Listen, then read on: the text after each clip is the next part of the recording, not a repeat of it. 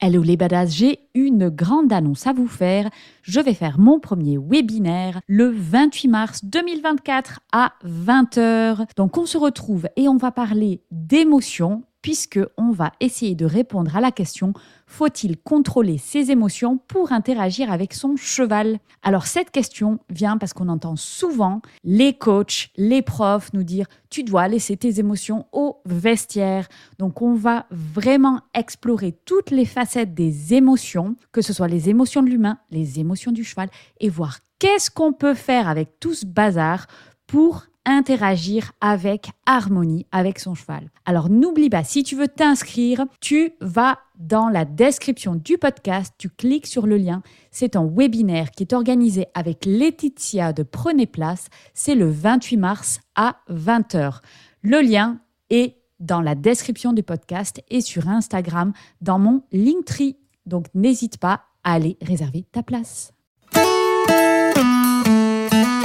Bienvenue sur Vie ta meilleure vie, le podcast catalyseur de ton passage à l'action pour créer ta meilleure vie. Je suis Fanny Butler et je t'invite à découvrir dans ce podcast le parcours de différentes personnes qui vivent leur best life. Tu trouveras également dans les épisodes solo des conseils actionnables tout de suite pour améliorer tous les aspects de ta vie. Si tu te sens coincé, que t'as pas beaucoup d'énergie, que t'es pas aligné et que tu ne kiffes pas ta vie, ce podcast est fait pour toi. Tu vas trouver inspiration et outils concrets pour créer ta version de ta meilleure vie. Rendez-vous tous les lundis 8h et si tu aimes le podcast, n'oublie pas de donner une note de 5 étoiles sur ta plateforme d'écoute et un petit commentaire. Cela permet de transmettre le message. Bonne écoute. Bonjour Caroline et bienvenue sur le podcast Vie ta meilleure vie. Et eh bien tout d'abord, merci beaucoup d'avoir accepté l'invitation. C'est un honneur pour moi de te recevoir sur le podcast. Honneur partagé Fanny, je suis ravie et je sens qu'on va vivre notre meilleur épisode. Donc il euh, y a plus voilà, pourtant ça a été un petit peu un challenge technique jusqu'à présent, mais tout va bien, on est là. Donc ma première question, Caroline, c'est euh, ce podcast s'appelle Vie ta meilleure vie. Alors est-ce que tu peux nous expliquer à quoi ressemble la meilleure vie de Caroline Mignot? Ma meilleure vie, alors c'est la question à un million de dollars. Ma meilleure vie, c'est une vie, je pense, pleine d'amour. De l'amour euh, que tu puisses en avoir dans le milieu du travail, de la part de ta famille, de tes amis, mais c'est euh, un bel entourage. Je pense qu'on aspire tous à ça intrinsèquement. Ok, d'accord. Et est-ce que tu peux un petit peu expliquer toutes les choses que tu fais? Parce que tu es une personne qui est euh, multipotentielle, tu fais 15 000 choses et je n'ai jamais eu quelqu'un qui était autant à la gâchette avec LinkedIn dès qu'on t'envoie un message, c'est à la seconde près que tu réponds. Comment tu fais pour faire tout cela? Ah bah déjà tu me fais plaisir Fanny et j'espère que euh, ça donnera pas euh, la rage à certains parce que non je réponds pas à la seconde. Et d'ailleurs je m'excuse parce que euh, il y a là notamment tu vois il y a eu toute la période des vœux et mon anniversaire donc j'ai reçu énormément de messages et parfois de façon complètement involontaire. Non je réponds pas à tout le monde. Oui ça peut me prendre beaucoup de temps de répondre aux gens. Par contre ce que je fais Fanny c'est que quand je sens qu'il y a des gens qui sont d'une gentillesse extrême qui sont là toujours pour mettre en place des choses et qui ont besoin d'aide, bah évidemment, ils sont un peu au sommet de ma liste. Donc je pense que c'est ce qui s'est passé avec toi. tu as eu de la chance parce que pour le reste, on fait vraiment du mieux qu'on peut, mais on n'est jamais euh, jamais parfait. En tout cas, voilà, j'ai la passion, euh, j'ai la passion euh, des gens, j'ai la passion de transmettre ce que j'ai compris et du coup, j'essaye au maximum de me tenir disponible. Et je pense que du coup, c'est une disponibilité qui est qui est non feinte, qui fait que mmh oui, je peux répondre un week-end, oui, je peux répondre à 2 heures du mat.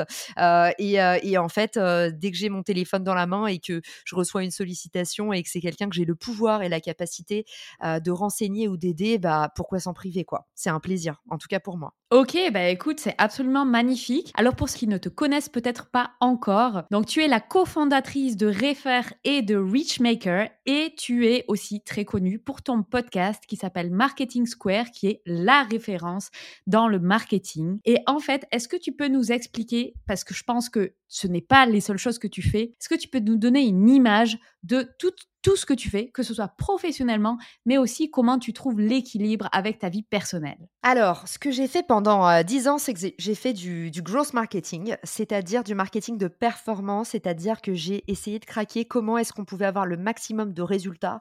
Donc, des résultats en marketing, c'est plus de visibilité, euh, plus de leads, donc plus de gens, par mmh exemple, dans ta base de données, euh, ou alors plus de ventes, donc générer mmh plus de, de cash le plus rapidement possible. Et en fait, je me suis rendu compte au bout de 10 ans que j'avais la chance d'être aux États-Unis et là-bas, ils, craquent les choses en général plus vite que nous. Et du coup, euh, je me suis rendu compte que là-bas, deux leviers énormes pour euh, aider les, entrepreneurs, c'était le referral, donc le fait que mmh. des personnes en interne ou en externe de ta boîte recommandent ton produit ou ton service, mmh et le partenariat, qui est le fait de en fait aller chercher des acteurs de ton écosystème, connecter mmh avec les gens qui ont déjà des clients à toi pour aller voir comment est-ce que tu pouvais, tu pouvais aller toucher des plus larges audiences et faire des choses qui ont plus de sens pour tes clients et qui te permettent de rayonner davantage avec le moins de ressources possible. Je me suis rendu compte que ces canaux, ces deux canaux, ils étaient complètement sous-exploités en France. Et du coup, j'ai lancé deux boîtes. Il y a une boîte Richmaker qui permet aux marques, euh, un peu version mythique des entreprises, de trouver le bon partenaire et on leur propose mmh en fait des activations qui leur permettent d'aller plus vite, plus loin avec euh, le bon partenaire. Et à côté de ça, il y a Refer qui est une application qui te permet d'aller chercher ce dont tu as besoin dans ton réseau. Et Refer se spécialise sur euh, notamment les entrepreneurs qui veulent avoir les contacts de leurs investisseurs. Et en fait, bah, on le sait toutes les deux, hein, faire des mises en relation, ça prend un temps fou. Moi, ça me Mmh prenait presque une heure par jour à un moment. Et du coup, je me suis dit comment je peux automatiser ces mises en relation, comment je peux faire en sorte que ça se fasse de façon plus fluide. On a mmh tous eu des recommandations où en fait, on nous mettait directement dans la boucle. Salut Caroline, tu devrais parler à Fanny. D'ailleurs, elle est dans la boucle. J'espère que tu as du temps la semaine prochaine c'est tu vois c'est des choses qui euh, qui sont pas faites toujours dans les règles de l'art donc l'idée avec Refer c'est de rendre le référol la recommandation plus facile pour les trois les trois personnes la personne qui introduit mmh la personne qui, fait, qui fait la demande et la personne qui reçoit. Donc voilà, ces deux projets m'animent énormément. Ils vont un peu dans le même sens, c'est-à-dire comment créer du mmh marketing plus frugal, comment faire en sorte que le marketing soit moins détenu par les régies, des Google Ads, des Facebook Ads, et en fait passe plus de la main à la main, ce que j'appelle le peer-to-peer marketing. Et au sein de cette vision, il y a du média et ça c'est ce que les gens voient et c'est pour ça qu'en général on se dit «Oh, elle a un podcast elle a une chaîne YouTube elle a un compte LinkedIn euh, elle prend la parole sur Clubhouse elle fait des conférences mais pour moi c'est vraiment tu vois des éléments d'un même système Ouais, ok, ben merci pour cette explication. Et je pense que si je peux ajouter une chose, dans tout ce que tu fais, il y a une chose que je retrouve qui est l'élément central, c'est l'humain. Tu vois, comparé à tous ces trucs quand tu partages sur Google Ads ou tout ça, c'est plus du tout, c'est désinhumanisé. Et toi, tu replaces l'humain au cœur du marketing. Et c'est ça que je trouve magnifique. Et donc, on voit tout de suite, tu es une entrepreneuse à différentes facettes. Et est-ce que tu rêvais de faire ça quand tu étais enfant? Pas du tout. Je voulais être, euh, euh, je voulais être euh, journaliste. Je voulais être journaliste. J'ai suivi les, les, traces de mon papa. Alors évidemment, enfant, je voulais être journaliste. Après l'adolescence à Séville, on veut pas faire comme ses parents. Donc j'ai voulu être prof de français. Je suis tombée pendant la grève de la fac. Donc deux ans de grève, ça m'a un peu giflé. j'ai lancé le BDE de ma fac, le bureau des étudiants. Et là, je commence un peu à prendre, tu vois, cette passion des gens. je commence un peu à prendre sous le bras bah, tout ce qui était l'intégration des étudiants étrangers, mmh la partie événementielle, euh, où est-ce qu'on les emmène en vacances, quand est-ce qu'on organise des soirées, et aussi la partie management. Euh, je manage une équipe de 15 personnes qui sont le staff pendant les événements, tout ça. Et là, euh, je suis comme un poisson dans l'eau, Fanny. Là, je me dis, en fait, être prof, ça m'aurait plu, mais là, c'était pas possible tout de suite. Donc j'ai fait ça pour l'instant. j'ai fait le BDE du coup pendant un an, un an de grève.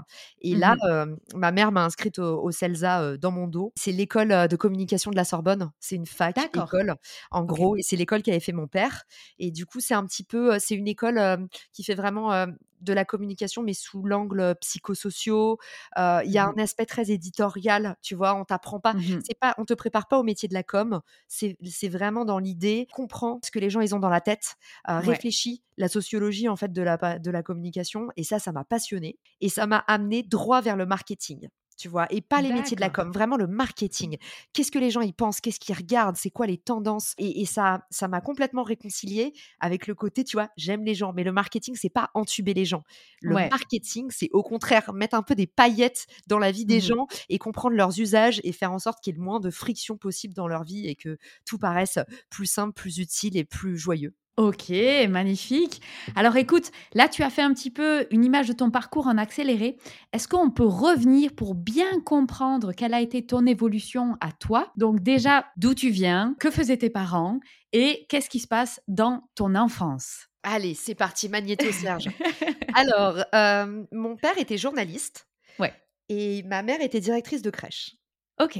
Je suis née en et j'ai grandi en banlieue parisienne. J'ai eu une enfance hyper dorée, hyper sympa, très aimée par mes parents, des parents qui m'aiment quoi que je fasse, qui m'ont toujours acceptée comme j'étais.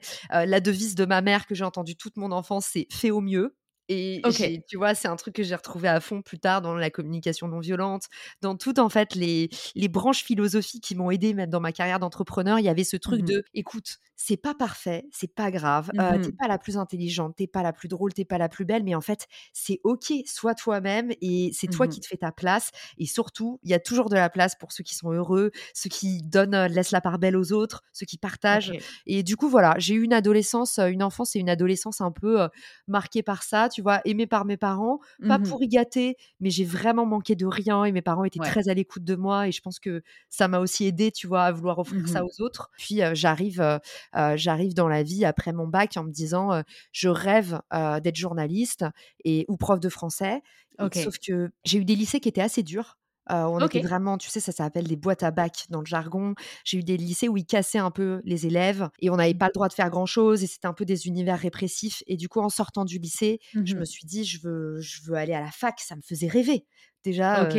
Mais qu'est-ce qui te faisait rêver? La liberté, en fait, de la fac? ouais, la liberté, je vois des gens qui vont en cours en pyjama. Moi, en fait, je c'était hyper strict là où j'étais et c'est vrai que j'ai une éducation aussi assez stricte.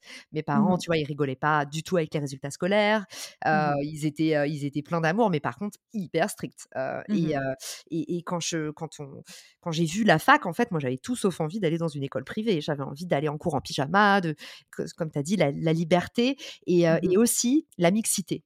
C'est un truc dont j'ai beaucoup manqué, c'est que moi j'ai été, très, rapidement en fait dans un petit milieu, j'ai fait un bac littéraire. Donc tu vois, OK. classe de 20 personnes avec qui tu passes 2 ans. On était vraiment tous les mêmes sociotypes, des parents Mmh qui sont soit profs, soit fonctionnaires. Mais en tout cas, tu vois, ce côté, les études, tu achètes ta liberté, mais il faut, il faut faire ci, il faut faire ça, il faut faire la bonne prépa littéraire, il faut faire Cannes, il faut Mmh faire Hippocagne, il faut faire la belle école.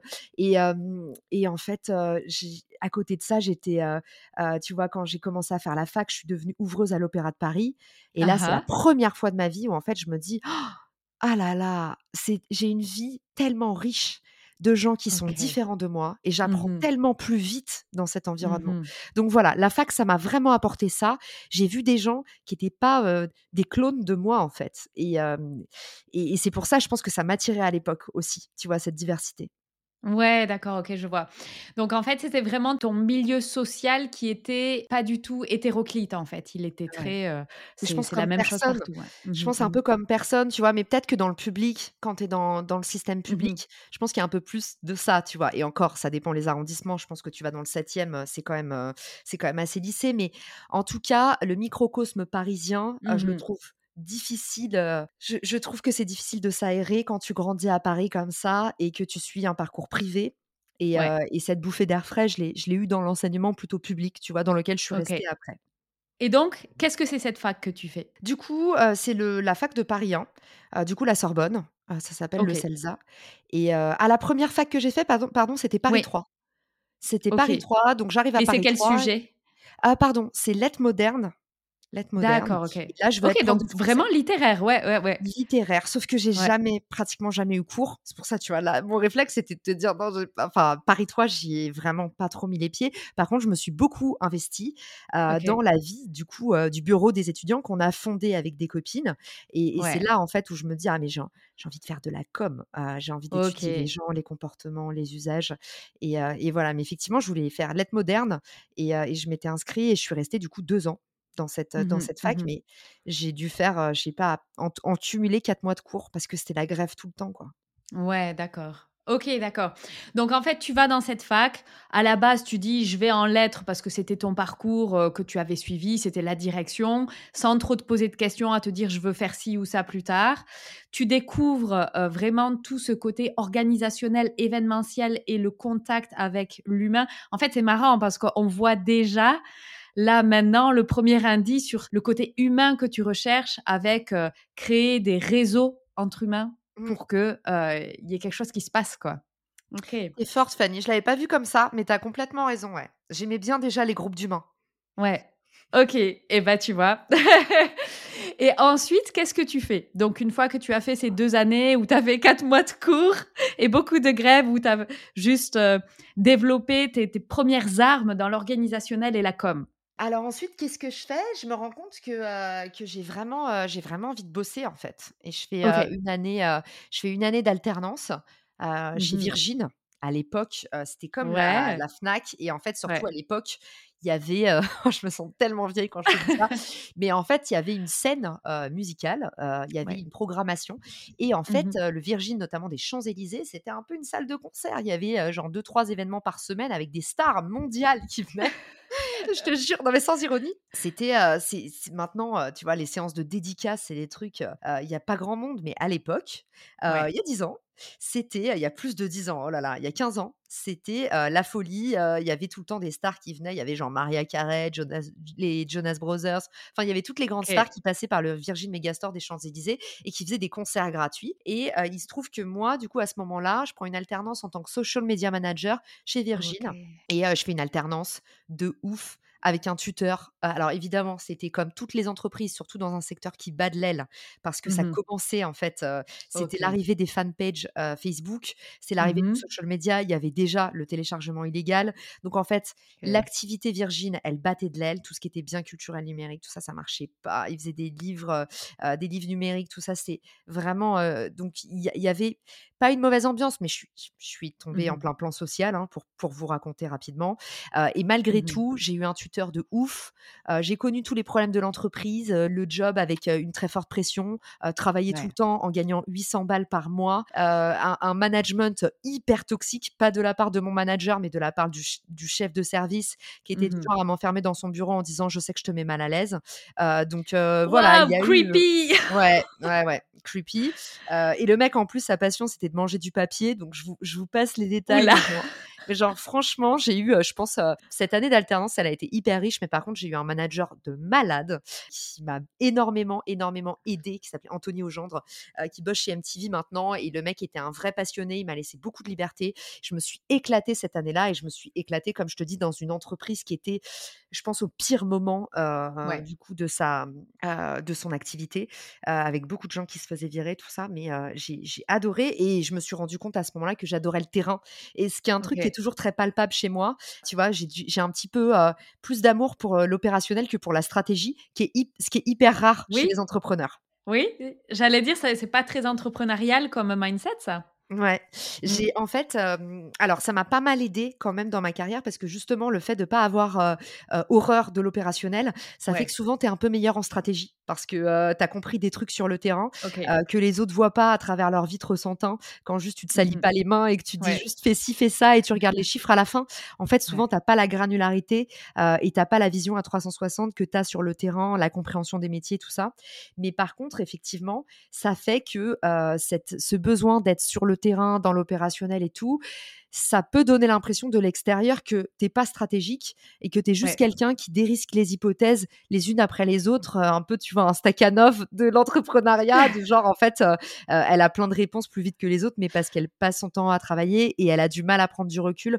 Donc, voilà, c'est toujours pareil, c'est une question de juste mesure. Mais moi, j'ai toujours eu effectivement un petit béguin pour, pour l'opérationnel. Il faut faire attention parce qu'effectivement, plus tu es le nez dans ton truc, mmh moins tu as aussi de recul et moins tu peux mettre les choses en perspective. Donc, mmh ça a un peu les défauts de ses qualités. Ouais, ouais, ouais, tout à fait. Ok, génial. Et donc ça, une fois que tu as été chez Virgin, qu'est-ce que tu fais? Fois que j'ai été chez Virgin, bah, je te la fais, je te la fais en accéléré, mais du coup là je reprends pour pour une année théorique, du coup comment parcours initial, ou je sais plus comment ça s'appelle, mais en gros une année normale. Je me fais une dernière année normale du coup au CELSA. J'apprends plein de trucs. J'ai une bande de potes, de malades qui est, toujours parmi mes meilleurs amis aujourd'hui.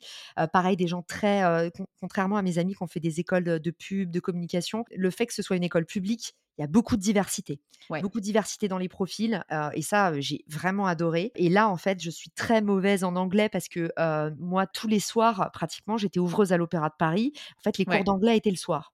Et du coup je sèche, je sèche, je sèche. Et là je me retrouve en master 2 et je suis genre dernière du dernier groupe de niveau d'anglais. Voilà. Et en fait j'étais hyper bonne élève sauf en anglais.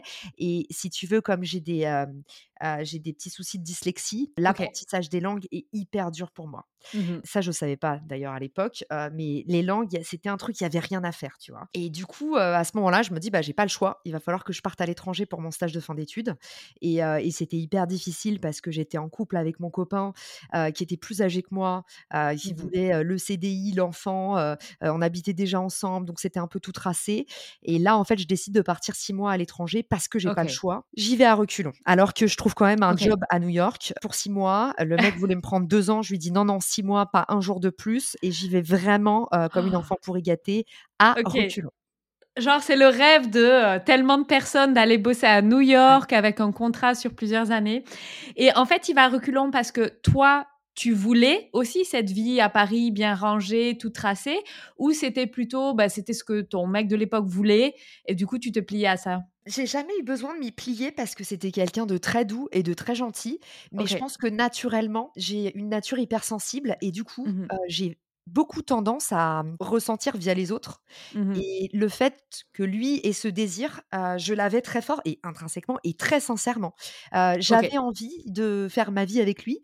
Du coup, tout ce Ouais. qui le faisait rêver, heu, je voyais pas du tout ça comme, une façon de me plier à son Ouais, besoins et sa vie. Mmh mh. C'était en fait ce qui te rend heureux, heu, me rend heureux heureuse et je suis toujours, vachement comme ça, aujourd'hui donc c'est un vrai challenge, de de comprendre qui on est quand on est hypersensible parce qu'on est Mmh mh. d'abord sensible aux autres avant d'être sensible à soi-même donc heu, ça j'ai pu démêler ces trucs-là plus tard dans ma vie. Mmh mh. OK. Donc là, tu pars à New York pendant 6 mois à reculons et qu'est-ce qui se passe quand tu arrives là-bas? Heu, j'arrive là-bas et là, en fait, je pète un câble parce que c'est exactement le genre d'ambiance, heu, dont j'ai toujours rêvé, en fait. Moi, à ce moment-là, je suis encore plus excitée par la vie que maintenant et en fait, j'ai toujours été, heu, passionnée par les rencontres, Mmh mh. passionnée par, la diversité, la mixité, faire beaucoup de choses différentes. J'ai Mmh toujours mh. été un peu ce qu'on appelle une touche à tout. Ouais. Et là, j'arrive dans cette ville où en fait, il y a que des touches à tout quelque part. Il Ouais. y a pas grand monde qui est né ici. Il y a que des gens qui sont dans cet état d'émerveillement et Mmh qui mh. recherchent un peu la même chose, c'est-à-dire, rencontrer, échanger, transmettre, Mmh mh. briller, s'épanouir. Enfin, c'est une ville de passage. Ça a Ouais. des défauts, on en parlera peut-être aussi dans le podcast, mais en tout cas, quand tu arrives, tu prends un bain d'amour, heu, que mh. dont tu as jamais eu idée avant dans ta vie et du coup, j'arrive et heu, je me fais, heu, très rapidement des amis. Au bout de 2 Mmh semaines, je commence à être invitée aux premières soirées et une fois une fois que tu es invitée par une personne, que tu as fait une soirée, en fait, ça va très, très vite. Mais Mmh mh. voilà, les 2 semaines d'avant sont un peu longues, mais je m'en souviens encore pour te dire. À attendre que le téléphone sonne, bah, ouais, c'est hyper en fait, quand tu arrives en tant qu'expat comme ça et que tu connais vraiment personne, personne, il y a Mmh mh. il y a 2 semaines, en fait, dont tu te souviendras toute ta vie parce parce que, heu, voilà, quand tu es quand tu as habi tu es habitué à avoir une vie sociale riche, tu as vraiment rien à faire et quand tu sors, en fait, tu es vraiment tout seul. Et quand tu dis tu t'en souviens tu te souviens de quoi de cette semaine? C'est c'est quoi qui te revient comme le émotion? silence. Le je me souviens de en fait, je me souviens que je suis dans une ville hyper bruyante. À ce moment-là, je suis, Ouais. 1er logement que j'ai pris, j'étais à Times Square pour ceux qui connaissent. OK. Pierre Gou d'ailleurs, hein, mais mais j'avais envie de vous d'être dans ce quartier où il y a pas de nuit et où il fait tout le temps jour et en fait, je me souviens de la de la dichotomie entre le bruit Ouais. extérieur et la solitude de ma chambre. J'étais en coloc, mais avec des gens qui étaient beaucoup plus âgés que moi et du coup, c'était un peu 21:00, tout le monde dans son cubicle et waouh, je me disais, «Ça résonnait tellement, il y avait tellement de lumière, tellement de stimuli dehors» et parfois j'allais marcher et en fait, je croisais que des parties où j'étais pas, tu vois?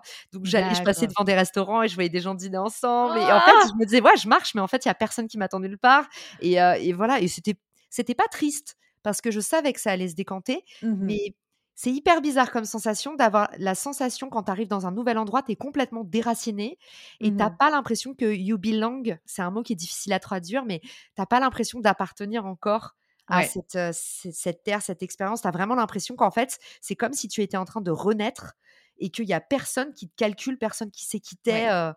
c'est hyper bizarre et en même temps, assez grisant. Je pense que c'est pour ça que beaucoup de personnes, s'expatrient aussi. Ça ça fait Mmh mh. aussi rêver. Et comment ça se passe avec ton anglais? Parce que c'était pas la joie quand tu es partie et donc tu es quand même partie à New York justement pour apprendre à parler anglais. Enfin, en tout cas, c'était une des raisons. Comment ça se passe? Écoute, heu, une catastrophe au début parce que, heu, comme je suis quelqu'un d'assez besogneux, j'adore travailler Mmh mh. et heu, quand on me donne un objectif, en fait, je mets tout en en œuvre pour l'obtenir. Donc je suis hyper, je suis une acharnée de boulot. Donc j'avais énormément bien, bien révisé les entretiens Et, en fait, bah, je savais hyper bien répondre dans un contexte professionnel, mais alors pour m'intégrer, me faire des potes, faire des blagues, enfin toute la partie un peu pratico-pratique de la vie, bah, ça sortait complètement du cadre. Donc non, j'ai eu vraiment du mal au début, mais la chance énorme que j'ai eue, c'est que les Américains sont hyper, mais c'est un truc de malade, mmh sont hyper, hyper accueillants.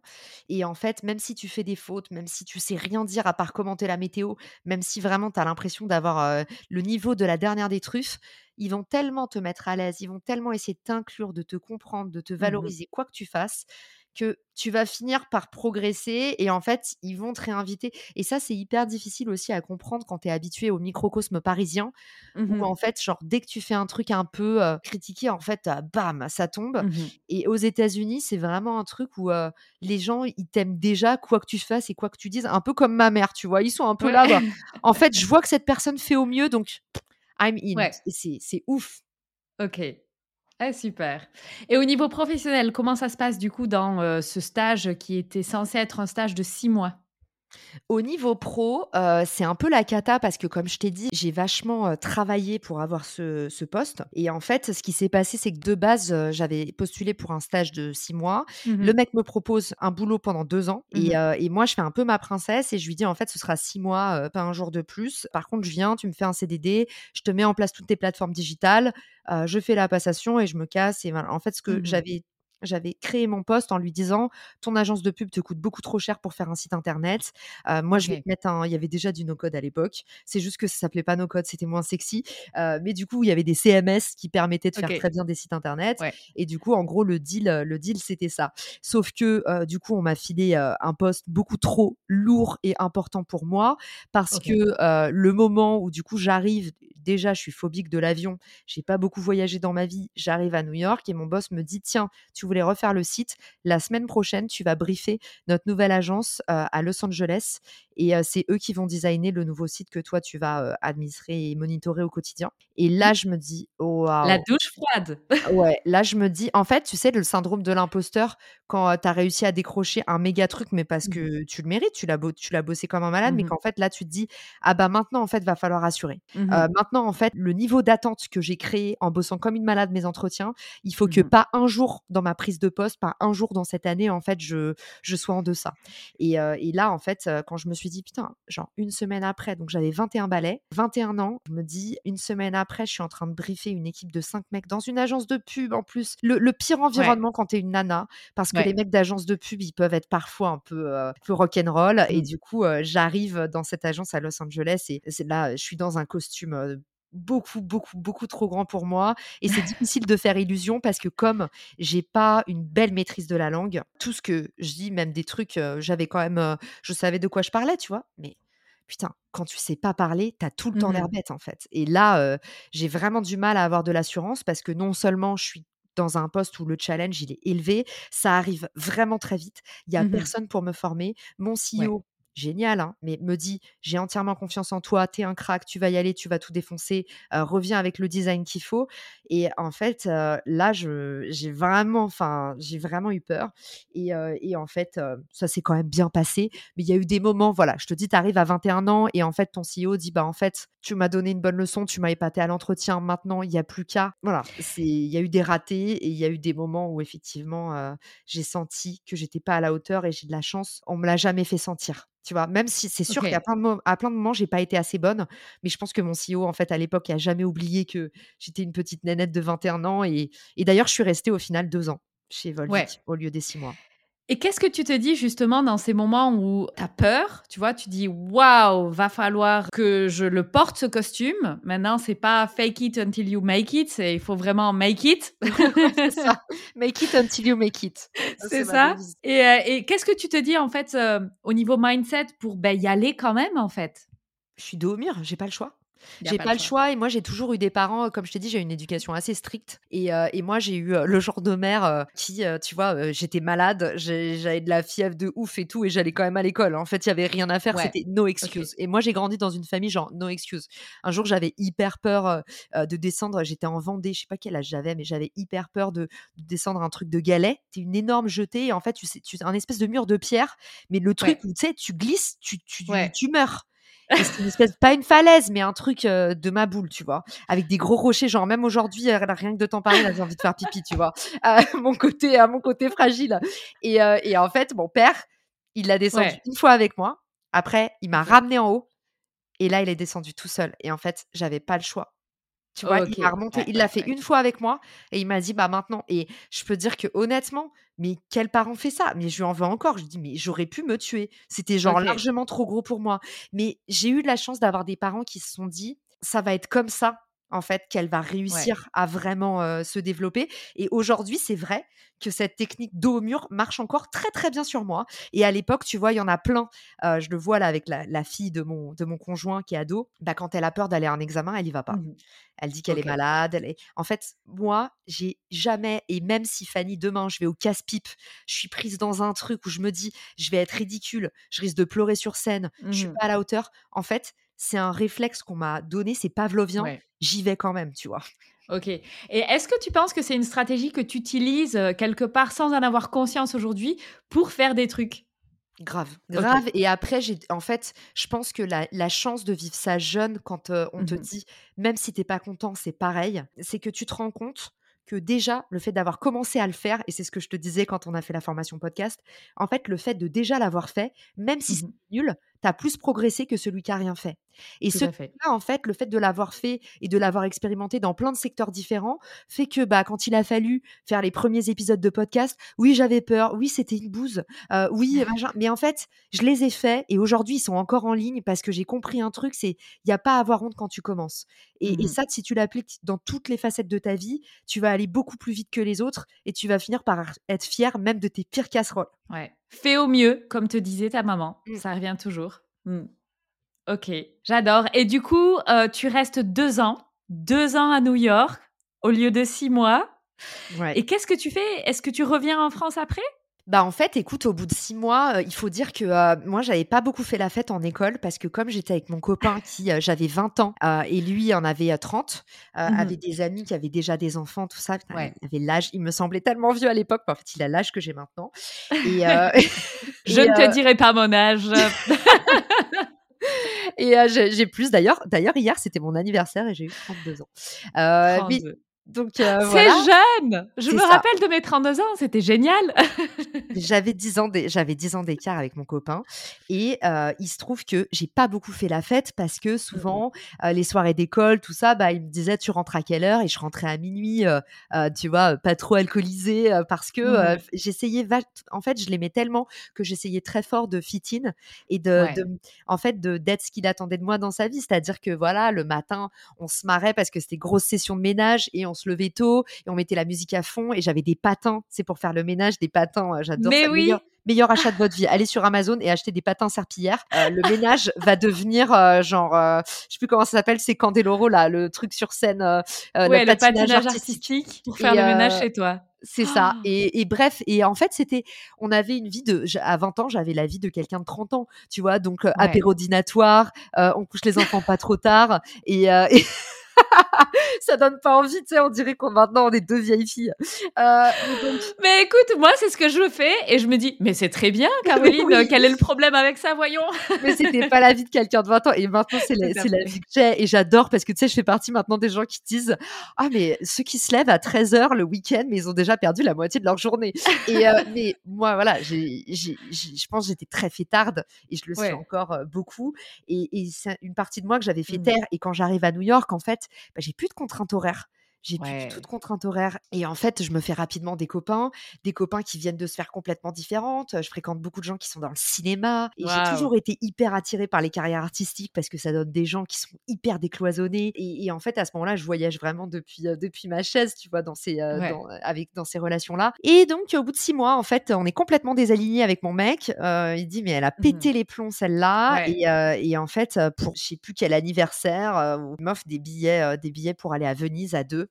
Et, et là, je me dis, mais c'est ron, c'est ronflant, quoi. J'ai pas du tout envie d'aller à Venise. J'ai envie qu'ils viennent à Los Angeles. J'ai envie d'aller dans la Silicon Valley. Et en fait, là, à ce moment-là, je le quitte. Ça a été Ouais, hyper ouais. dur parce que les familles étaient proches et mes parents gèrent le déménagement à distance, donc glauquissime Génial. Ouais. parce qu'on vivait ensemble et et là je me dis en fait je vais rester, je pense longtemps, à New York parce que cette ville m'apporte plein de choses et surtout énorme opportunité professionnelle. Mmh mon boss me dit même si oh, j'ai eu le temps de faire plein de conneries d'ici là, mais en gros au bout de 6 mois, il me dit: «Écoute, je voudrais que tu deviennes digital brand manager, je je voudrais que tu restes et je vais te faire un visa pour un an» et du coup, Volvic refaisait complètement son identité. On passait à la bouteille OK. complètement transparente. Avant c'était vert. Bon pour vous c'est un détail, mais en gros, il m'a mis en charge du projet rebranding, comme on dit, c'est-à-dire refaire l'identité de marque de Volvic aux États-Unis. Ce qui était, quand as 22 ans, 21 ans, un truc euh, de fou. Euh, j'étais au sommet euh, Volvic Monde, dans des super beaux hôtels et tout, alors que j'étais toute gamine. Mais comme personne comprenait rien à ce que je faisais et que c'était le Mmh début de Google Analytics et tout, et que comme j'étais assez, j'étais encore assez gamine, bah, la- ma façon d'expliquer les choses était hyper claire en fait. Et ça, il l'avait pas quand il bossait avec des agences, des, des mecs trop sachants. Moi, j'avais pile Mmh poil le bon niveau, euh, tu vois, pour pouvoir traduire facilement et, et- et comprendre et disséquer. Et du coup, belle opportunité professionnelle. Et je suis restée chez Volvic deux ans, le temps en fait euh, que j'ai pas la loterie pour avoir un visa plus long et où j'ai dû Mmh partir alors que bon, ça c'est le drame. hein, ceux qui connaissent les États-Unis, Ah, ouais. euh, même si une entreprise veut te recruter, si t'es pas pris à la loterie du visa euh, H1B qui est un visa long terme, bah tu rentres Ouais. chez toi. Donc je suis restée deux ans chez Volvic et après j'ai dû changer. Donc tu peux rester sur le territoire, mais il faut que tu changes de boîte si t'as pas eu la loterie du visa. Donc, Ce qui est euh, absolument incroyable parce que c'est vraiment, comme son nom l'indique, une loterie. Mm. Donc ça n'a aucun critère, que ce soit de compétence ou de besoin d'une entreprise. C'est une loterie. Ça n'a aucun sens. Mais ouais, Pour ceux qui nous ça. écoutent, il y a d'autres visas que le H1B que je passais à l'époque. Euh, mais il faut, si vous êtes dans une boîte française, il y a des visas E euh, que vous Mhm. pouvez faire. Mais là, c'était pas une boîte française. Et du coup, ma, seule, ma seule chance de rester était soumise à une Mhm. loterie. Ce qui paraît effectivement complètement ouais. fou. Quoi. Ok.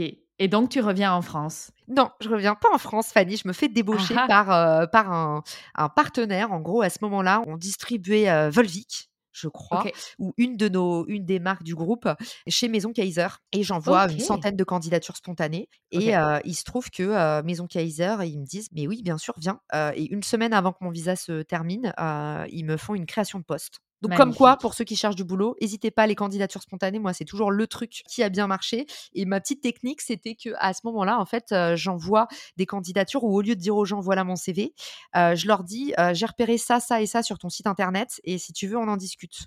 Et Ouais. du coup, après, j'avais en général des entretiens au minimum Mhm. par curiosité. Et Mhm. puis bah derrière, euh, voilà, ça a super bien marché. J'ai bien fité avec la nana et je lui ai dit bah moi en fait ça je peux te, je peux faire le même travail que j'ai fait pour Volvic euh, chez toi. Mhm. Et puis bah comme c'était un partenaire, euh, comme j'ai eu des références, des recommandations, bah du coup j'ai vraiment une semaine avant Fanny, j'ai été débauchée par Maison Kaiser, mais un truc genre vraiment j'ai j'ai eu chaud. Ouais, ouais, ouais, ouais. Si je peux rajouter, ça marche aussi, pas que dans le marketing. hein. Moi, euh, les postes que j'ai eus dans les entreprises, c'est des postes que j'ai créés en arrivant et en, en expliquant, ben, regardez, ça, ça et ça, ça va pas chez vous. Donc moi, c'était dans mon domaine à moi. Euh, si vous avez besoin de quelqu'un, et ben moi, je suis là. Et en fait, c'est une technique qui marche très bien. Alors, il faut que ce soit vrai, hein. Faut pas que ce soit du fake, mais j'encourage tout le monde en fait à créer son propre poste en regardant ce que font les autres et où est le besoin. Exactement. Et puis la petite technique, c'est que euh, euh, effectivement, il faut que vous ayez un petit peu un début d'expertise au moins. Mais la technique, c'est que vous envoyez, j'ai quelques idées pour ta boîte. Mhm. Et en fait, vous faites en fonction des gens qui répondent. Parce que souvent, quand je coach des, des étudiants, ils me disent Oh, Mais ça fait beaucoup de boulot. Et en fait, t'envoies euh, t'envoies 90 messages comme ça. Il y a 10 personnes qui vont te rappeler. Et au Mhm. moment où tu décroches l'entretien, tu prépares un truc et tu passes deux heures. Mais tu passes Ouais. pas, tu vois, tu passes pas le temps en amont. Donc, restez un petit peu flou. Ouais, proposez un Mhm. audit. Dites que vous avez repéré des choses à améliorer, des choses simples, que vous avez besoin de 15 minutes pour échanger. Et après, vous investissez le temps qu'on vous accorde. Voilà. J'adore. Ça, c'est vraiment euh, le mindset entrepreneurial qui vient de pas perdre son temps si c'est pas nécessaire. J'adore. Ah, oui, c'est Mm. vrai qu'en fait, souvent, euh, quand euh, j'accompagne beaucoup des, des étudiants, j'ai toujours euh, ce côté prof en moi. Et, euh, et ce truc-là revient sur- souvent que, en fait, personnaliser, c'est perdre du temps. Mhm. Et du coup, il faut faire, il faut trouver le juste milieu entre, bah, il faut quand même personnaliser parce qu'aujourd'hui, les gens qui reçoivent un CV, ils te calculent pas. Ça suffit plus Mhm. d'avoir un CV, tout le monde sait en faire en 2023. Mais par contre, la façon dont tu mets en scène tes compétences, dont tu prouves ta valeur et ton utilité pour une entreprise, ça c'est intéressant. Donc tu commences par personnaliser un minimum et après, une Mhm. fois que ça mord, et ça c'est la mentalité grosse, Fanny, c'est effectivement une step à la fois, un étage à la fois. Et, et je pense que, enfin, j'espère que ça aidera des gens si jamais ils nous écoutent ou s'ils connaissent quelqu'un autour d'eux Mmh qui est en train de chercher du boulot et de se prendre plein de portes. Bah peut-être que c'est parce qu'ils envoient juste leur CV ou juste une Ouais. candidature qui dit euh, euh, j'aimerais passer un entretien pour un poste 2 au lieu de dire j'ai repéré un truc qu'on pourrait Mmh améliorer ensemble lors d'un entretien de 20 minutes. Absolument. Père conseil. Et donc ensuite, tu vas y rester combien de temps alors à New York? Eh ben, je suis restée 8 ans. Waouh! heu, voilà, long story short, je suis restée 8 ans et j'ai adoré, je suis allée chez, chez Maison Kaiser. Chez Maison Kaiser, c'était c'était vraiment le chaos. Ils ouvraient un restaurant par mois pratiquement. J'étais toute seule à faire tout le marketing et la com.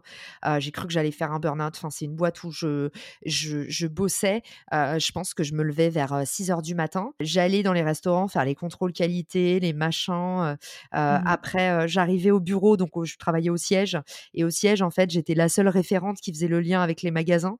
Donc, heu, j'avais à la fois la pression de tous les magasins qui m'appelaient dès qu'ils avaient un emmerde. Et il y avait une dizaine de restaurants qui faisaient, heu, je sais pas, entre 50 et 100 couverts dans la ville de. New York seulement. Et j'étais aussi, en fait, la nana qui bosse au siège pour, la partie, heu, com interne, com externe, le Mmh site internet, les relations presse. Et ouais, c'était hyper dur. Et là, pour le coup, j'ai eu très, très peu de, de gentillesse.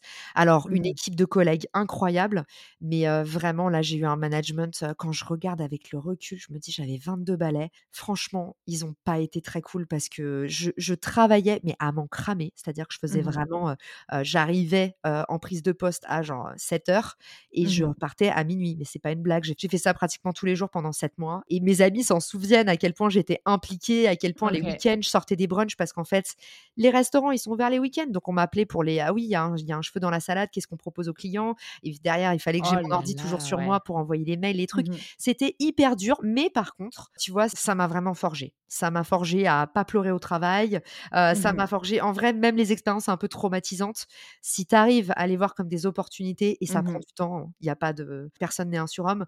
Heu, là, même quand je t'en parle, j'ai encore un peu les larmes aux yeux parce que ça a été C'était moralement Mmh. très dur. Une de mes très bonnes amies, je l'ai revue il y a pas longtemps.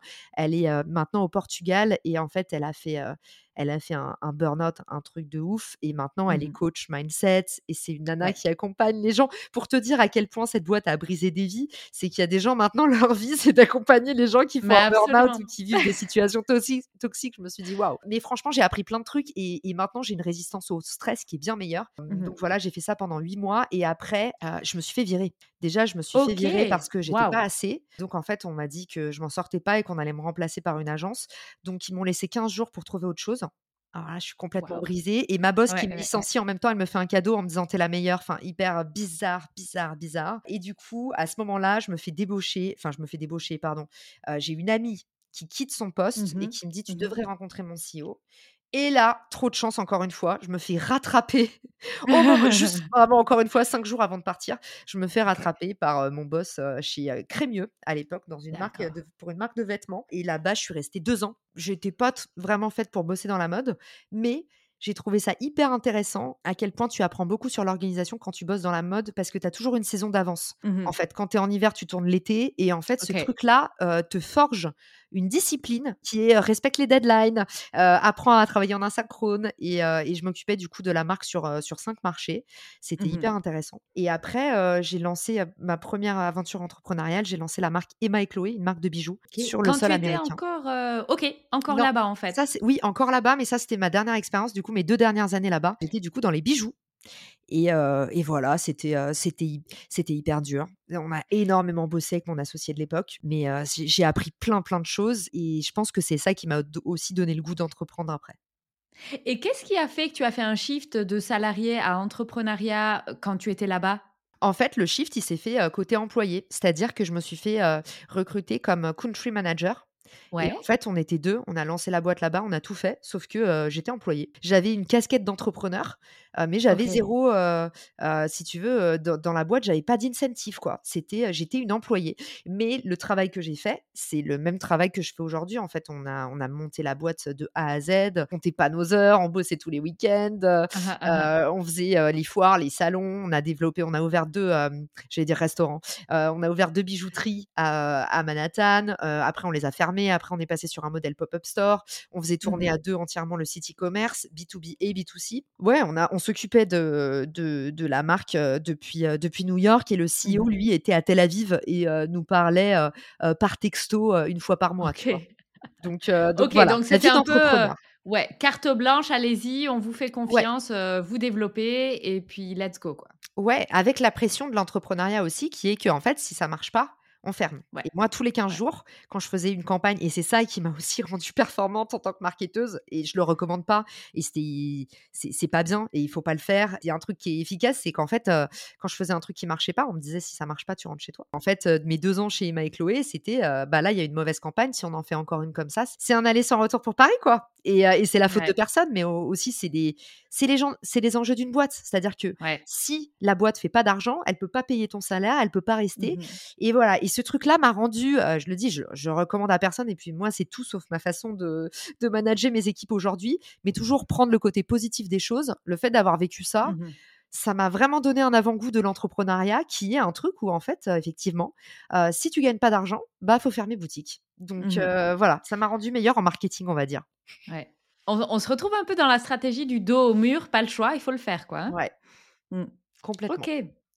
Ok. Et donc, cette aventure se termine. Et ensuite, qu'est-ce qui se passe? Est-ce que c'est là où tu reviens en France? À partir de, Emma et Chloé, en fait, je me fais repérer par un partenaire qui s'appelle Saint-James, avec qui on fait un partenariat. À l'époque, je sais plus si c'était un pop-up ou je sais plus ce qu'on avait mis en place. Mais du coup, on, discute pour faire ensemble un partenariat et euh, euh, je m'entends hyper bien avec le CEO. Et il me mmh dit, mais en fait, est-ce que ça te dirait de faire euh, ce que tu fais chez Emma et Chloé pour nous? Mmh Et là, enfin moi, j'adore la marque Saint-James.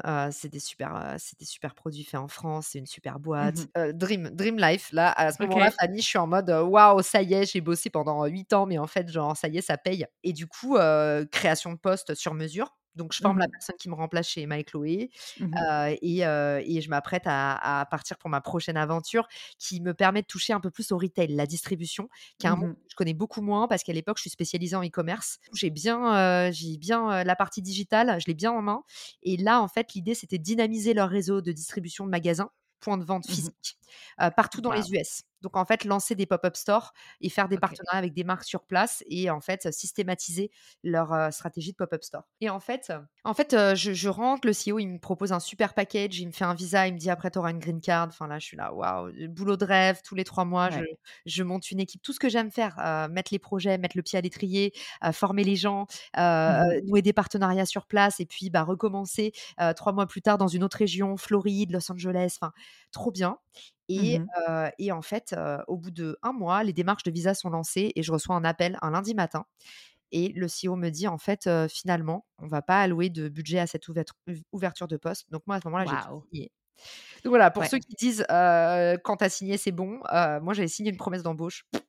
Ça n'a aucune valeur. ok, et en fait, je me, retrouve, je me retrouve sur le carreau, je suis en France. Bah là, vraiment dos au mur pour le coup. Je me retrouve à devoir expliquer à mes amis huit ans de ma vie là-bas que je rentrerai pas. Et je me retrouve, heureusement, je connaissais plein, j'avais plein de copains à Paris, mais hyper difficile en fait comme mmh situation d'expliquer aux gens qu'en fait tu vas rester. Et du coup, je suis en plein été à Paris, en plein mmh mois de juillet.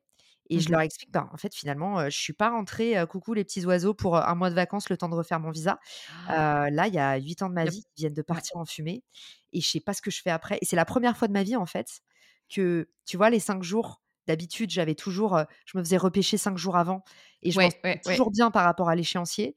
Et là, je me suis dit, bah, tu vois, ma vieille, t'as cru que t'avais de l'avance sur le sablier, t'as cru que cette fois, t'étais pas crack. Et en fait, j'avais signé ce truc-là, tu vois, bien longtemps avant. Hein. Ça faisait longtemps que mmh j'avais l'opportunité. J'avais dit non à deux super, deux super postes sur lesquels, entre-temps, j'avais branché des amis.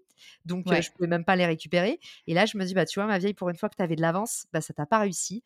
Et là, t'es juste, il n'y a pas de solution. T'es, c'est fini les États-Unis, tu vois? Il y a plein de fois où tu t'es rattrapé de justesse et là, là c'est mort. Donc voilà, et ce qui était vrai, Fanny, puisque je n'y suis toujours pas retournée et ça fait cette histoire date d'il y a trois ans. Ok. Et voilà, bah, les circonstances de mon retour, ça a été un lundi, un coup de téléphone et après, ciao, bye. Voilà. Waouh! C'est assez hard de se prendre. C'est comme une porte que tu te prends en pleine poire alors que tu tu t'y attendais, mais pas du tout. Et rien ne te disait que ça allait arriver. Non, on avait fait le business plan, j'avais commencé à bosser gratos parce que tu t'en fous quand tu vas faire une prise de poste.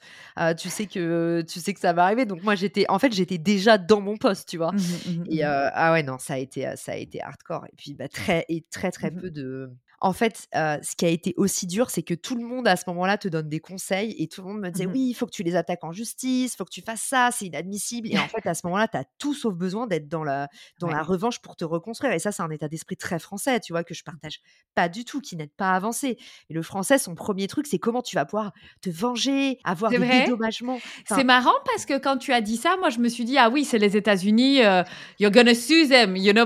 Ah parce qu'en France, on va enfin, tu vois? Mais non, qu'est-ce que tu vas aller faire une action en justice, tu vois Alors, tu as raison, parce que les États-Unis, c'est le pays des procès. Ça, c'est vrai. Bah ouais. Mais je vais te dire un truc. Alors, oui, c'est le pays des procès. Mais je vais te dire un truc. Aux États-Unis, en fait, quand il y a une merde qui t'arrive, moi, j'ai l'impression, en tout cas, ou alors j'ai mmh j'ai vraiment vécu, vécu avec des œillères. J'ai l'impression que les Américains, quand il y a une merde qui leur arrive, ils se disent OK, comment on fait pour avancer. Là où le français, il va rester en fait à dire machin m'a fait ça, un tel, trouver un coupable, chercher. Moi, j'ai dit à mes proches, et, franchement, c'est bien sûr que j'avais les boules, mais mmh dès le mmh début, je me suis dit ok, oui, c'est pas sympa, mais en fait, si je reste dans ce truc de ah, ce qu'ils m'ont fait, regardez ce qu'ils m'ont fait, machin, je vais pas m'en sortir. Ça va pas donner envie aux gens de m'embaucher en plus, d'aller mmh dire mmh que j'ai eu un pépin. Tu vois, ce qui est sexy. Ouais, tu as envie de recruter quelqu'un qui dit écoutez, j'ai eu un petit accident de parcours, là, je suis déjà re sur pied. en fait, voilà, je rebondis. Et donc, ça, je trouve que c'est assez américain. Mais tu as raison, le pays des procès, machin, mais mmh. qu'est-ce que tu vas faire un procès à quelqu'un qui est plus gros que toi? Moi, si je peux éviter d'aller en justice depuis le début, je me dis voilà, on s'arrange c'est un petit monde New York, tout le monde se connaît, il faut mmh faire attention à pourquoi tu vas te griller avec des gens. Ils se souviendront qu'ils t'en doivent une il faut mieux mmh rester comme ça plutôt que de partir en guerre et que tout le monde soit. Enfin, tu vois, pour moi, c'est un peu un perdant-perdant. Et ça, mmh m'aurait pas rendu mon poste et ça m'aurait pas rendu mmh plus heureuse. Donc, euh, donc voilà, à ce moment-là, je, cherche un boulot dans l'urgence. Et qu'est-ce que tu te dis? Là Tu te dis vite, vite, vite, il faut que je trouve un autre boulot Ou tu dis, bon, ok, je vais peut-être euh, prendre le temps de respirer deux secondes avant de repartir? Non, pas respirer deux secondes. À ce moment-là, j'ai la pétoche, Fanny, parce que euh, parce qu'en fait, je sais pas du tout où je vais et c'est la première fois de ma vie en fait que je m'en tire pas. la première fois de ma vie que en fait et surtout, je suis inadaptée au marché français. Tu vois, ce côté, mmh. moi j'ai un côté très américain qui agace et je le, je le conscientise complètement parce que tu vois, un truc aussi bête qu'une série comme Emily in Paris dit mmh beaucoup des différences en fait mmh. France-États-Unis. Et, et, en fait, nous, on a un truc aux États-Unis où on est un peu des, des, imbéciles heureux. Quand je rentre en France, en fait, je suis tout le temps en train de dire ah c'est trop bien, c'est génial. Et en fait, les gens sont là, mais arrête, à quoi tu joues?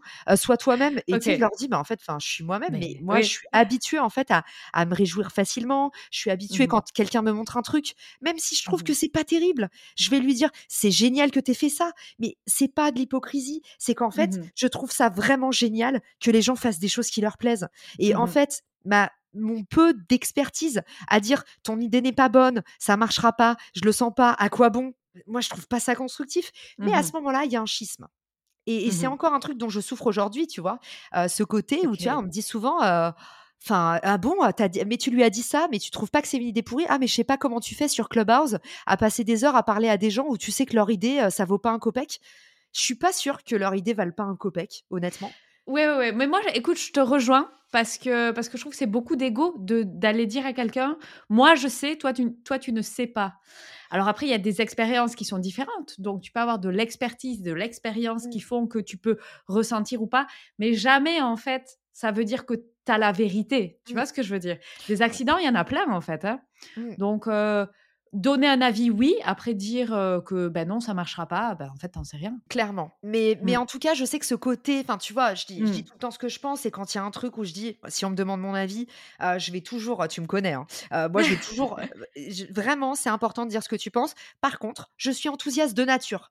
Ce qui fait que dès quelqu'un va me dire j'ai lancé ci ou j'ai fait ça, je suis vraiment, en fait, tellement dans, dans, la contagion par rapport à, tu vois, sa fièvre, sa passion, son mmh truc, que je vais le partager. Et ça, c'est un côté très américain qui agace parce que moi, je suis du genre, le matin, j'arrive avec le sourire, j'ai un petit mot pour tout le monde. Et en fait, mais tu rigoles. Mais dans le cadre de l'entreprise, en fait, les gens se disent, mais à quoi elle joue? Tu sais, je reste tard au bureau et les gens me disent, mais t'as pas besoin de rester tard au bureau. Et je suis là, oui, je sais que j'ai pas besoin, mais en fait, je kiffe mon taf. Et, dire en France, je kiffe mon taf, je te jure que ça m'a déjà attiré un peu des. Donc voilà, le côté américain et un peu un truc de cheerleader. En France, on appelle ça les imbéciles heureux. Et, et, et j'étais un peu inadaptée il y a un petit peu un tall poppy syndrome aussi avec euh, voilà euh, si, si, on voit que toi tu restes tard au bureau au lieu de se dire ah c'est génial ça m'inspire c'est dire c'est dire non non non il faut la remettre vers le bas parce que sinon euh, on va on va avoir l'air mauvais face à ça tu vois, ça parle plus d'eux. Ouais, honnêtement, je sais pas. Mmh. Et, ça me, ça m'a. En tout cas, ce que je peux te dire, c'est que ce, ce mindset-là, en fait, je l'ai senti fort quand je suis rentrée. Et, euh, et pourtant, j'étais dans une boîte avec des gens géniaux. Mais j'ai senti qu'il y avait ce truc de t'es pas obligé de rester tard. En fait, que des trucs où je me disais, ah, en fait, ça, ça énerve vachement que je dise que j'adore mon taf, comme le fait, tu sais, j'allais souvent mettre mon nez, tu vois, est-ce que tu as besoin d'aide? Ah, tu fais quoi? Mais en fait, ça se fait pas en France. Et moi, je suis complètement consciente mmh que c'est des différences culturelles. Et en fait, il y a, tu vois, c'est pas un truc. J'adorais mes collègues, mais j'ai fait des choses qui se faisaient pas en fait sans savoir.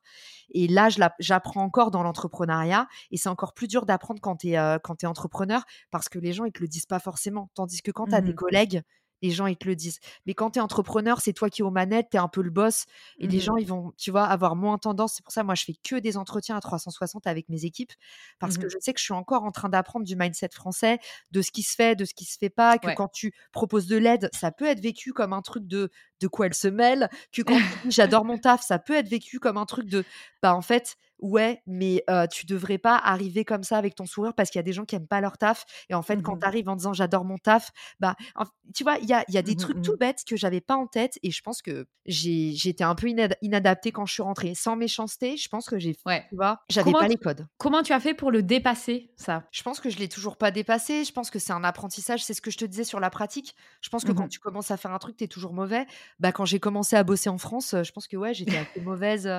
tu vois, un truc tout bête. Moi, j'ai plus l'habitude de faire des déj d'équipe. Mmh on a toujours bossé devant le, devant le bureau et, et en fait, bah, j'étais aussi assez mauvaise avec mes collègues parce que le midi, j'allais pas déjeuner avec eux. Et je pense mmh que tu vois pas des bons signaux quand tu fais ça. Et le soir, en fait, ils allaient boire des coups et puis moi, je restais tard au bureau. Tu vois, j'ai, il y, a plein de, il y a plein de choses où j'ai vraiment appris au fur et à mesure. J'ai appris quand les gens, en fait, j'ai commencé à avoir des vrais rapports avec eux et qu'ils ont osé me dire. Mmh tu vois, sans, me critiquer. Hein. Ils m'ont dit, bah en fait, ouais, mais t'es jamais là le midi.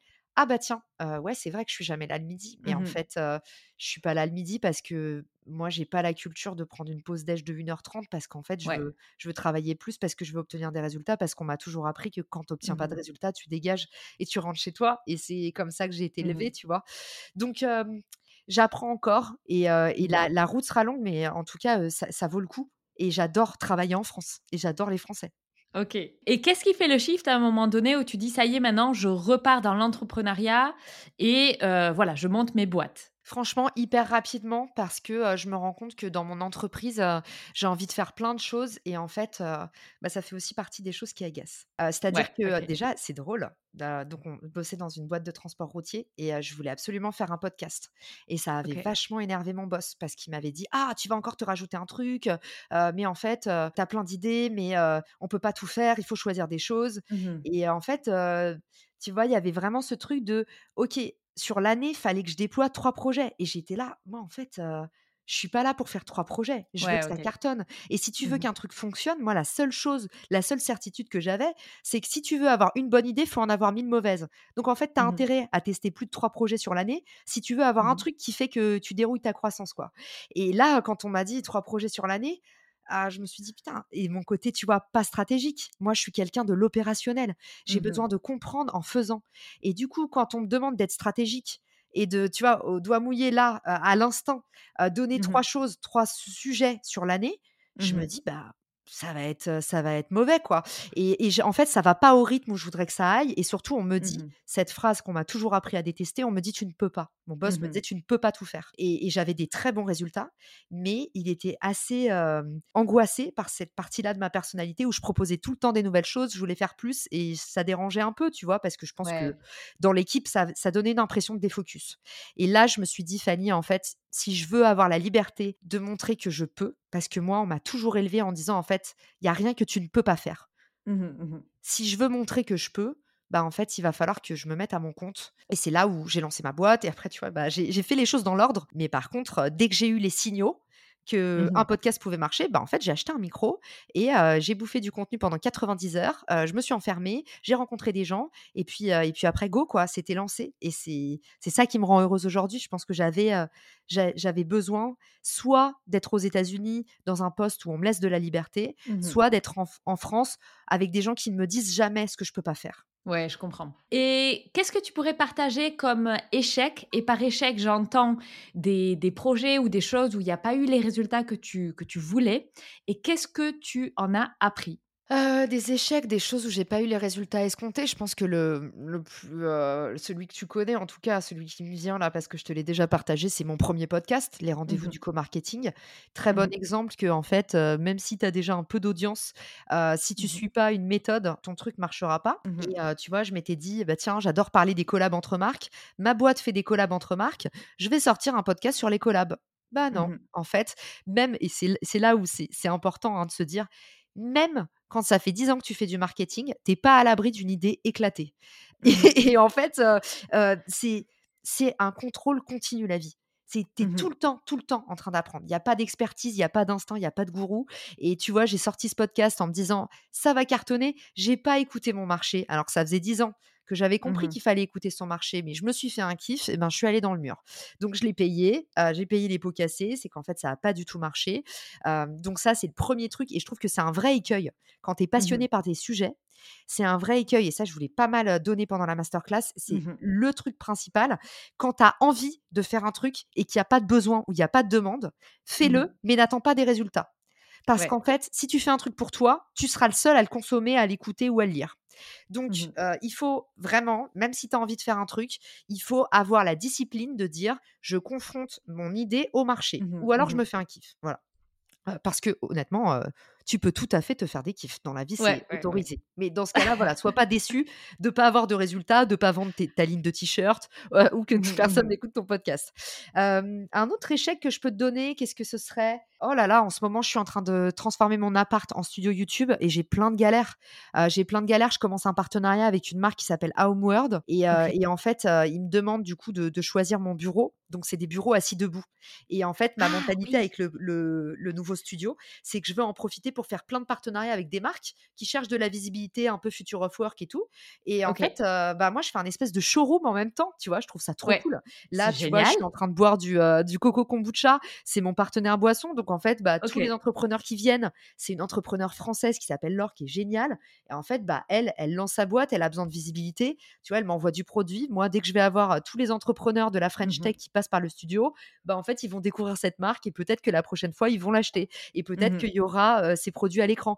En fait, je me dis, tu vois, toujours dans ma vie, je me dis, OK, comment est-ce que un truc individuel, tu peux en faire un rayonnement collectif? Et du coup, là, je suis en train de créer ce studio. Et premier partenariat avec cette marque Homeworld. Je lui commande, donc c'est une petite boîte française, je lui commande son bureau. Et là, le truc arrive et le set designer, donc c'est la personne qui fait du, qui, qui meuble ton, ton espace quand tu uh-huh. fais justement des captations vidéo, tout ça me dit mais, mais t'as fait n'importe quoi, c'est quoi les dimensions là? Ok. Et en fait, il me dit mais elle est beaucoup trop grande cette table et machin. Et tu vois, mon côté faire me fait aussi faire des erreurs parce que comme je fais beaucoup de choses dans une journée, bah, je fais aussi mmh beaucoup d'erreurs, beaucoup de choses à peu près. Il faut, faut être ok avec ça. C'est soit mmh tu es perfectionniste, soit tu fais beaucoup de choses, mais du coup il y a beaucoup d'erreurs. Mmh donc tu peux pas avoir les deux.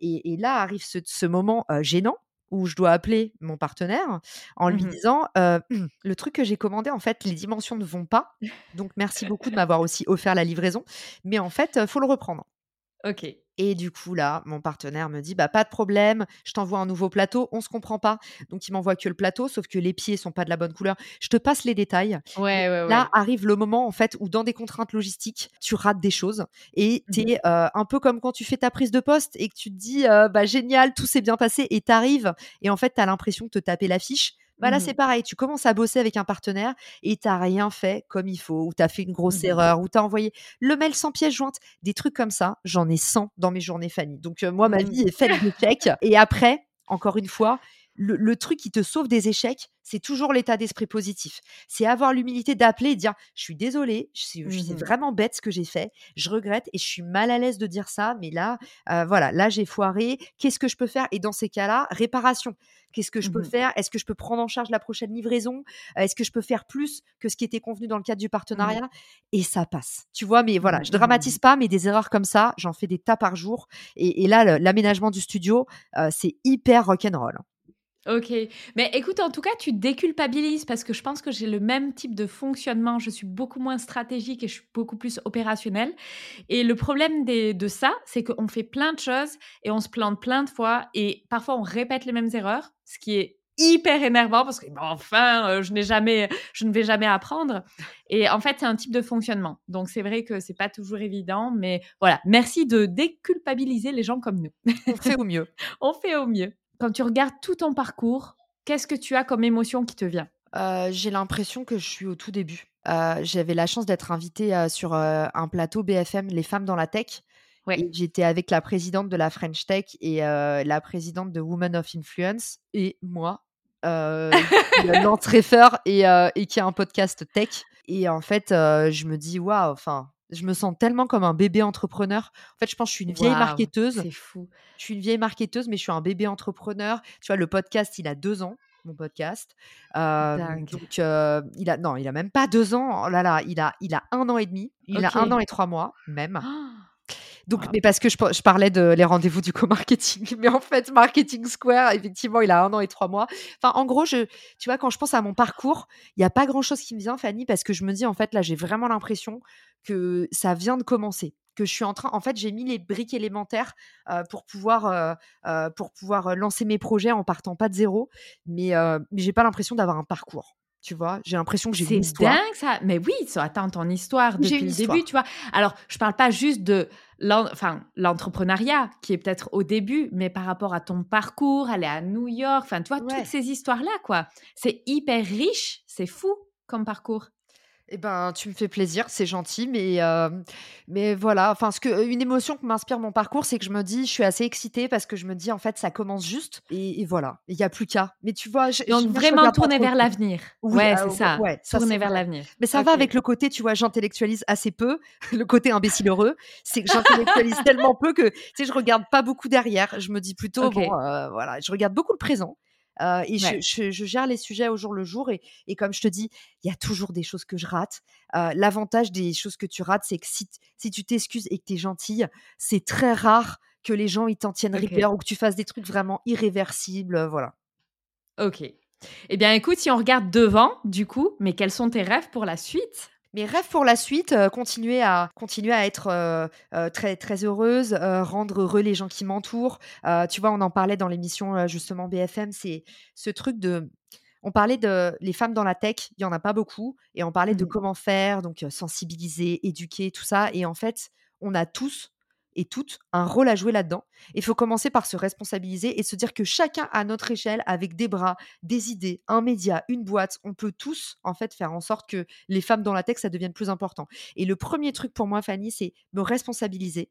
Et je me dis toujours, quand il y a un truc sur lequel je peux avoir de l'impact, même si c'est un impact éclaté au sol, j'essaye de l'avoir. Et tu vois, mon podcast, aujourd'hui, je me suis toujours dit, je veux pas des gros invités, je veux des vrais généreux, je veux des gens mmh qui ont des choses à dire et qu'on voit pas assez. Donc, je m'en fous de la gloire, je m'en fous d'avoir plus d'audience. Mais par mmh contre, je me dis, si à la fin de la journée, il y a des gens, comme c'est le cas sur Marketing Square, qui me disent, en fait, ton podcast, il y a eu un avant et un après.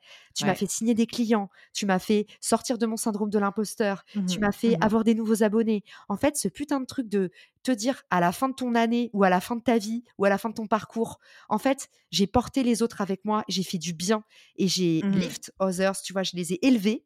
Et ben, mmh ce truc-là, tu vois, ça fait que j'aurais réussi mon année, mon parcours, ma carrière ou ma vie. Ok, waouh, magnifique. Ben écoute, je vais te poser la dernière question, signature du podcast. C'est qu'est-ce que tu conseilles aux gens qui écoutent le podcast pour que à leur tour ils vivent leur meilleure vie?